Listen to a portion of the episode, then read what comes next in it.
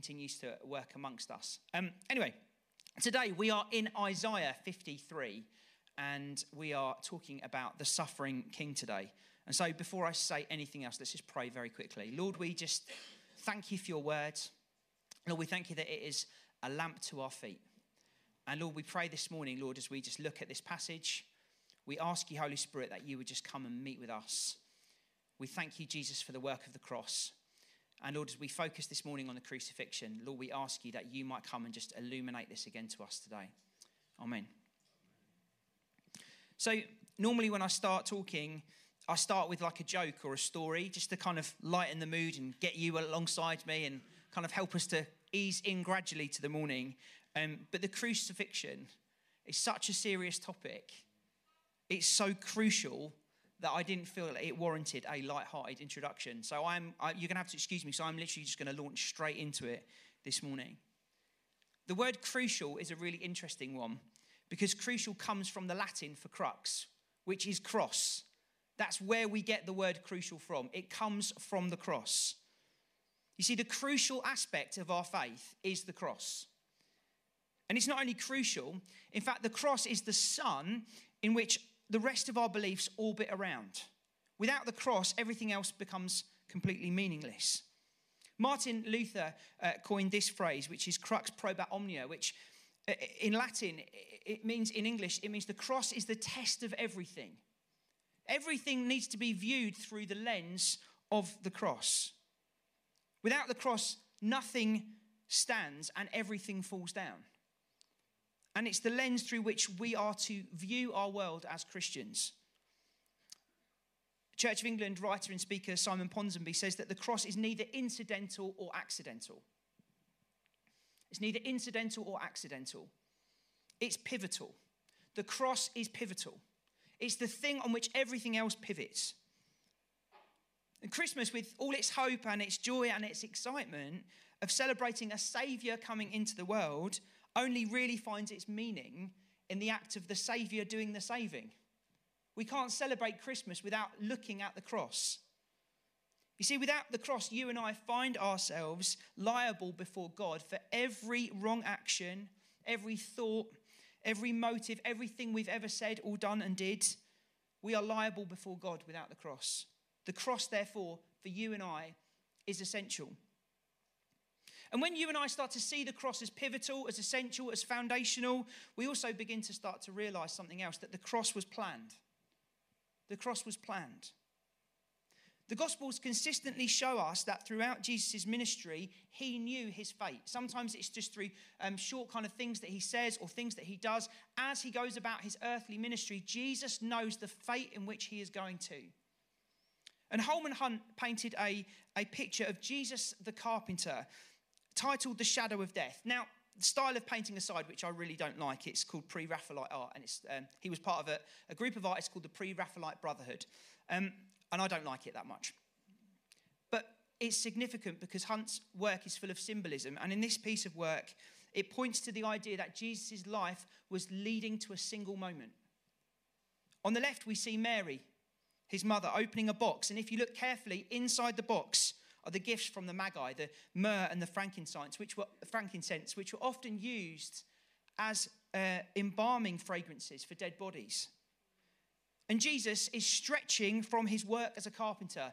I was doing some work on our stairs yesterday, and now as a 40 year old, my back was aching, and I stretched at one point during it. I imagine that Jesus' back ached constantly, bent over sores and all different things like that. And so here he is in this painting stretching. And as he stretches, the shadow of his body cast as, a cross on the wall behind him.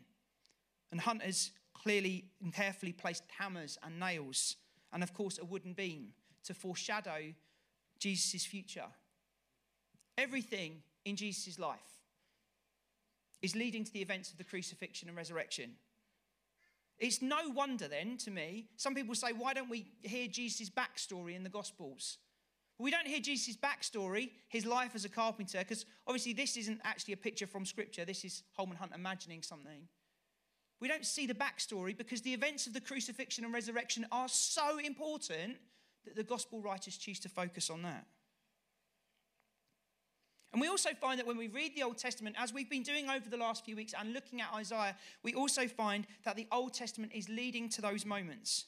Turning to Isaiah, we find perhaps the greatest predictions of Jesus' fate coming from the final servant song of Isaiah 52, verse 13 to 53, verse 12. And so we're just going to look at from verse uh, 4 of 53 this morning, um, and then I want to draw some things out of it. And it starts like this Surely he took up our pain. This is from the NIV, by the way, today, and bore our suffering. Yet we considered him punished by God, stricken by him, and afflicted. But he was pierced for our transgressions, he was crushed for our iniquities.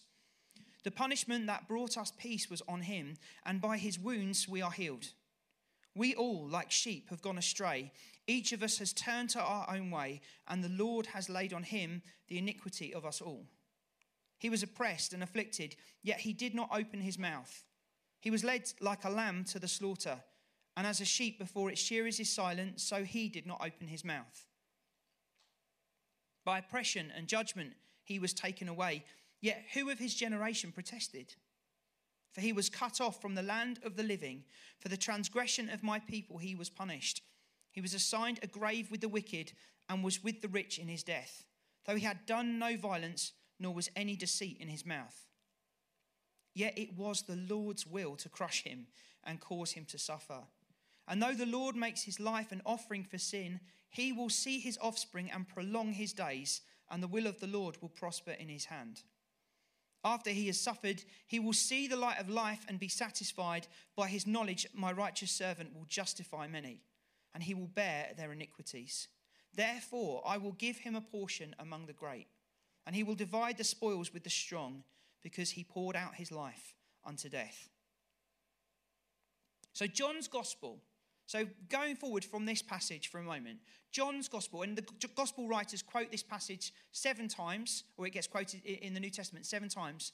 And John, in John's gospel, chapter 12, he says that Isaiah saw Jesus' glory and spoke about him. So, this isn't like some random prophecy that Isaiah writes down. What John says is that when Isaiah is writing this, he doesn't just see somebody, he actually sees Jesus. He sees Jesus. And what does he do? What is he pointing to? In fact, I think this is probably the greatest theological explanation uh, in, in the Old Testament of what the cross achieves. And what we find here is the following things. First of all, he says that Jesus comes knowing that he's going to suffer. Secondly, he comes to die as a substitute for humanity's wrongdoing, verse 6. He experiences the punishment of God for the evil acts that we have committed, verse 5. His death places us in right standing with God. Verse 11. His death is not the end, and he will be raised to new life. Verse 11. You can see that there in the, in, in the text. And lastly, and I think very importantly, the Son, the servant, is rewarded with greatness for what he has done. So 700 years. I just want to just because I've said this, I said this last time I spoke as well, but just get I can't get my head around this. 700 years. 700 years ago, Think about the UK and think about what it was like 700 years ago. 700 years before Jesus was born in Bethlehem, Isaiah wrote this prophecy down, pointing to what Jesus was going to do.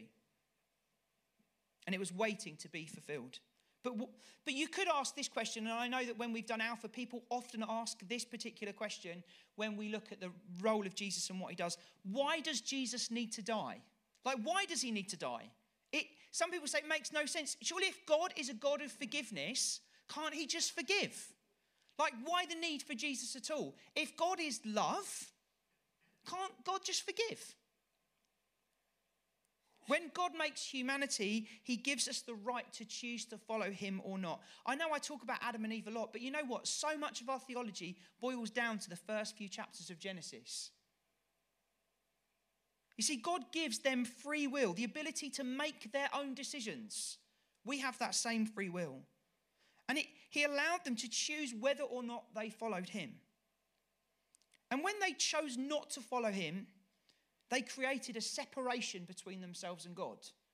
You see, in the Old Testament, um, written in Hebrew, the word holy is, is, is from the Hebrew kadosh. And kadosh means to be separate, to be set apart. And God is separate, He's set apart, He's holy. And when God created Adam and Eve, they were set apart with God. So they were set apart with God. But in their sin, they became set apart from God. And God is just. I spoke about this last time I preached. And to have justice, wrongdoing requires a punishment, not just forgiveness. You can't get justice with just forgiveness alone. You also need a punishment for the wrongdoing. You and I hate the idea of those who have committed crimes going unpunished or, or being let off lightly. You know, if we hate that, if we hate injustice, think about how God, the just God, thinks about it. He hates injustice. And so, in order to unite what had been separated, forgiveness isn't enough. There needs to be justice. And for justice, there needed to be punishment. And at the cross, we find a, a strange sort of paradox occurs because God takes his own punishment, his own anger, his own justice against our wrongdoing on himself at the cross. Fleming Rutledge says this that it is in the crucifixion that the nature of God is truly revealed. In the crucifixion, we see the full nature of God revealed. Because the crucifixion isn't just about the Son dying on the cross. In fact, at the crucifixion, the whole Trinity is involved. At the crucifixion, the Father is involved. You see, it says, doesn't it, in John 3:16, that the, the Father so loves the world that he gives his one and only Son. And as Christ dies, God the Father suffers. If you have ever heard of a theologian called Jurgen Moltmann, this was one of his big things. He spoke about that, that, that God suffers as the Son is crucified. He suffers the separation from the Son. God the Father suffers the agony as a parent, can you imagine watching your son go through that? He watches the, suffers the agony of knowing our sin and rebellion is being placed onto Christ the Son. The Son, we find in Isaiah 53, verse 7, he willingly goes to the cross. He doesn't open his mouth. In Isaiah's prophecy, we see him purposefully not doing that. You know, Jesus could have summoned all the angels of heaven to stop him going to the cross, but he chose, in total obedience to the Father's will, separation from the Father, and the bearing of our punishment. He chose to take the wrath of God. It wasn't put, put, met out to him in a way that seems unjust. Well, it was un, unjust, but Christ chose it. And lastly, the Spirit. The Spirit is involved in the cross. You know, the Spirit has empowered Jesus for his ministry, and as Jesus dies on the cross, the Holy Spirit is intimately involved in that process. But also, he is intimately involved as Jesus is risen to new life. He's intimately involved in empowering the new group of disciples in Acts 2. You see, that the events of the crucifixion and the resurrection aren't all about Jesus, they are about God the Trinity. God the Trinity stepping in for us. God the Trinity stepping in to show us, to demonstrate that He was determined to love us, fight for us, bear our sin, and suffer for us. It's only when we consider that that we can fully get our heads around a statement like God is love. God is love. Because it's in some sort of soppy, sentimental form of love, the love that we so often hear about in our culture, and that awful phrase, love is love. What on earth does that mean? But it's a self giving love, it's a suffering love. The New Testament is quite clear to say that that is what love really is. That's what love really is. God is love. And in his love, he suffers for us. You know the word, the word passion? It's where we call the passion of, of Jesus, which is his, the events of the crucifixion and the resurrection. The word passion, we so often say, Oh, I'm so passionate about this, or I'm so passionate about that. The word passion means to suffer, it means to endure. God is passionate for us in the right sense of the word. The cross was pain filled.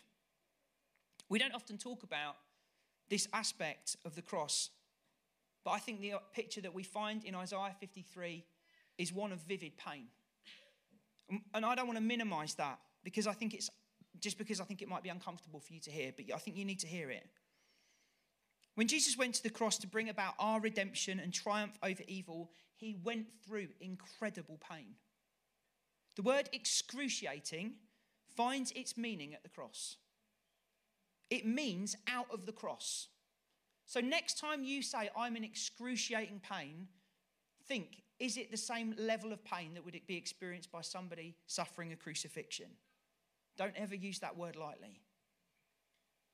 The act of crucifixion was mastered over hundreds of years by the Roman Empire to exact the most amount of pain possible over the longest period of time possible for the victim of it. Jesus, before he had gone to the cross, had already suffered the most incredible pain already. He had had his back whipped with a cord that had been woven together with bone shards, stones, and hooks. It was literally designed to rip your skin away from your bones. The nails driven into Jesus' hands weren't just roughly placed into his hands, they were carefully and expertly placed by people who knew how to do this. And they were placed along a on the sens- sensory motor median nerve. This would have sent bolts of pain through Christ's body as he hung on the cross. And it prolonged death as long as possible. The cross was designed to prolong your death. So that many people who died on the cross died because they slowly suffocated as their lungs filled with the fluids from other internal organs. But this isn't the worst pain that Jesus suffered on the cross. The worst pain is Jesus suffering our iniquity and our sin. Still worse, it's suffering the very separation from Father God. I can't answer. I can't. I could come up with all the theological answers in the world about why does God allow suffering. I can't answer that question, but what I know because maybe you've been suffering recently, maybe you continue to suffer. What I know is that we worship a God who fundamentally understands suffering more than you or I ever could do. Jesus knows suffering, He knows pain. If you live your life in pain, I know many of us in our church community, we suffer from ongoing pain. Jesus knows your pain, He's felt pain. He understands what pain feels like. But you know, as Jesus is suffering this pain, he is doing something incredible. He's not only freeing you from sin and shame, but he is destroying the powers of darkness. You see, the cross is powerful. The cross is powerful. At the cross, it looks as if evil is triumphing over God. It looks like Satan is winning, doesn't it? But on the cross, Jesus is not only suffering for our sin, he is becoming victorious over evil. The victim of an unjust death is bringing about justice through his death. Satan's power, death itself, is being broken, and the curse of Adam and Eve's rebellion is being destroyed. And the breaking of evil not only breaks the curse of death and sin, but it breaks the power of all spiritual powers. At the cross, Jesus breaks every curse death, sin, sickness, the demonic, every spiritual force now must bow the knee to Jesus because of the cross. Paul writes this in Colossians chapter 2. When you were dead in your sins and the uncircumcision of your flesh, God made you alive with Christ. He forgave us all our sins, having cancelled them, the charge against our legal indebtedness which stood against us and condemned us. He has taken it away, nailing it to a cross. And having disarmed the powers and authorities, he made a public spectacle over them, triumphing over them on the cross. You see, at the cross, Jesus won victory over evil. The wars that we see happening in the world today, you know, you open your news feed in the morning and you go, oh, what's happened now? What's happened today? The wars that we see going on today, the injustices that we find continually in our society will all one day finally end because Jesus went to the cross.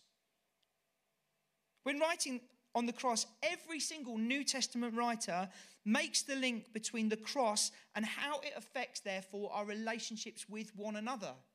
I did some work on this this week just to look through that and prove that I was right in that statement. Let me just give you a couple of examples. In 2 Corinthians, Paul says that because of Jesus' blood, we have been reconciled to Christ.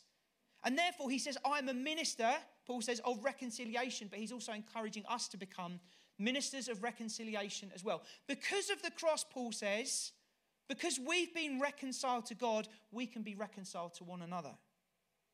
But he also says this in Ephesians 2, doesn't he? He says that the cross breaks down barriers that once stood between us. Adam and Eve's rebellion not only separated us from God, but it created divides between us as humans. In the cross, we are once again united as a new humanity. Paul's context, this was unity between Jew and Gentiles when he writes Ephesians. This is the unity between Jew and Gentile. But for us, it's something different because we don't have that problem here. For us as a church community, it's recognizing that God is bringing together a people from every single walk of life, from both genders, from every ethnicity, from every age, every social background, and every culture. What was separated because of sin has now been made one because of the cross. And so, in a world of racism, of war, of sexism, of individualism, you and I are called together to be one new people through the power of the cross. At the cross, the walls between us get broken down. This is the power of the cross. Yet, too often, what we do as Christians is we start rebuilding the walls because it's more comfortable to stay within our walls than it is to step outside of them. And the diversity across even this room today is incredible. And we celebrate that. We celebrate the fact that as a church, we continue to become more and more diverse in every single aspect. But we mustn't be ignorant to the challenges that brings us as well. And I suppose I want to remind you again, as just I focus on this briefly, that we must treat another, one another with very special honor and consider our own words and actions towards one another. And like Jesus, we need to stand with those on the margins because the cross makes us one new man. I can't teach on the cross and not teach you this. And it takes time and it takes patience and it takes grace for one another because as we pursue being one new man, we will get things wrong and make mistakes.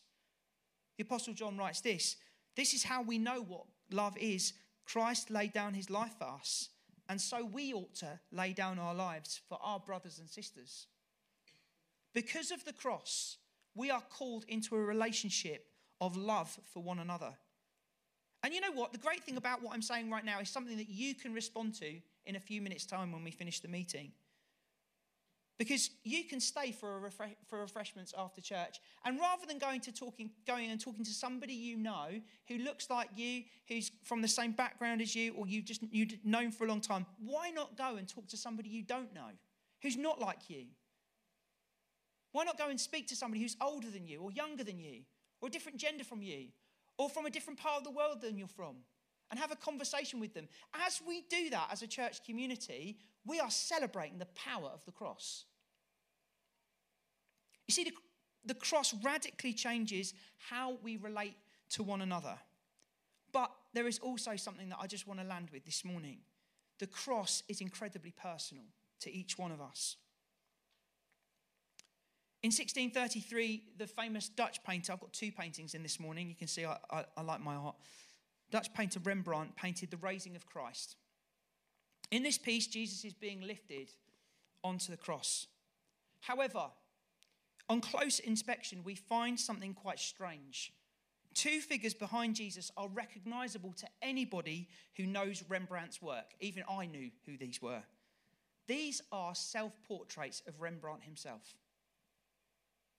Why would Rembrandt paint himself into a painting of Jesus being raised onto the cross? Well, he's painting a picture for you and I. As the cross is raised, Rembrandt says he's helping Jesus be raised into place. But he's pointing to us as well, and he's saying, look, it doesn't have to be him. It could be you or I painted into this picture. You see, the truth of the matter is, we have all sinned and fallen short of the glory of God. And in doing so, just like Rembrandt, our hands were on that cross, placing Jesus into the ground. We all lifted him there. Yet there's a second Rembrandt in this picture, if you look carefully, just behind. And he's looking out to us. And I think he's got a question on his face. I think the question is something like, What will you do with the cross? Will you ignore it? Or will you build your life on it? Some of us who've been Christians a long time, we think that, oh, this is just, this is doctrine that, oh, everybody knows that. Well, let's get on to something else. Let's, let's talk about something that I've heard that message so many times before. I don't need to hear it again. I would argue that we never should ever move away from a gospel of the cross. The cross is our foundation. Paul says that there are only two things we can do with the crucifixion. We either see it as a foundation for our lives, something that we build on, a stone that we set everything else in place on, or it becomes a stone of inconvenience for us, something that we continue to trip over. My question to you this morning is that as we approach Christmas, what will you do with the cross? And for each of us, that's going to look different. Maybe you need to just confess some sin to Jesus this morning. Maybe you need to go to one another and confess sin this morning. Maybe you need to take on board my points about being, making sure that we keep demonstrating the power of the cross to one another. Maybe you just need to thank Jesus for the cross. But for each of us, our response to this is different. But as we do that this morning, we're going to take communion. And Jesus commands us, as we take communion, that we're called to remember what he has done. And I'm just going to read this from uh, Corinthians um, as we do that. But I just want to just, uh, if you can get your communion cup ready, that would be brilliant. And we're going to take communion and then I'm going to pray for you. As I was preparing this, I felt Jesus tell me to take communion. So I took communion on my own this week. But something else we've been doing over the last few weeks is as a family, we take communion once a week together. I just encourage you to think about that personally in your own life. What could that look like? Could you take communion with people when they come around for a meal? Paul says this, doesn't he? For I received from the Lord what I also handed on to you that the Lord Jesus, on the night he was betrayed, took a loaf of bread, and when he had given thanks, he broke it, saying, This is my body, broken for you. Do this in remembrance of me. Let's just take the bread, shall we, and just thank Jesus for his body. I'll just pray as we do that. Lord, we thank you for your body broken for us. Lord, we thank you that because of your body broken, we can know new life. Lord, we thank you for your body broken. Lord, we can't ever understand the amount of pain that you went through. Father, we can't understand the, the, the, torment of the separation that you experienced being away from the Son. But Lord God, we thank you. Lord, we thank you that your body was broken for us.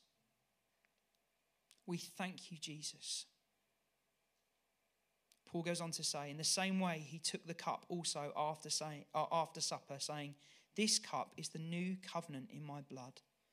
Do this as often as you drink it in remembrance of me. For as often as you eat this drink, this bread and drink this cup, you proclaim the Lord's death until he comes. Let's just do that.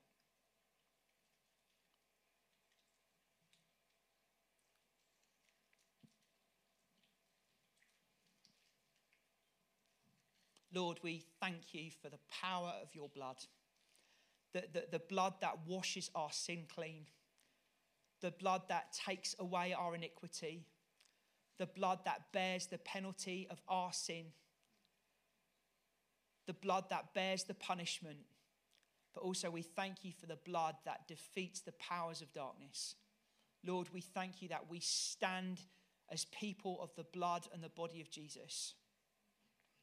Lord, we thank you that we don't stand under condemnation whilst we put you there Lord Jesus, I thank you that you have freed us.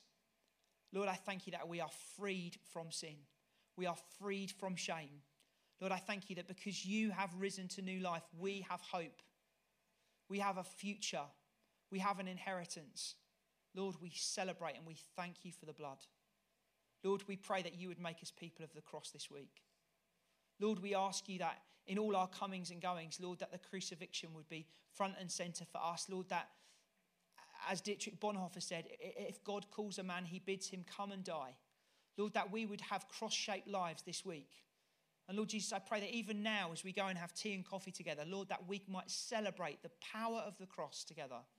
The power of the cross that has taken what is divided and made it united as one. And so, Father, we thank you. Jesus, we thank you. Holy Spirit, we thank you. We thank you, Lord, that you have won this victory for us.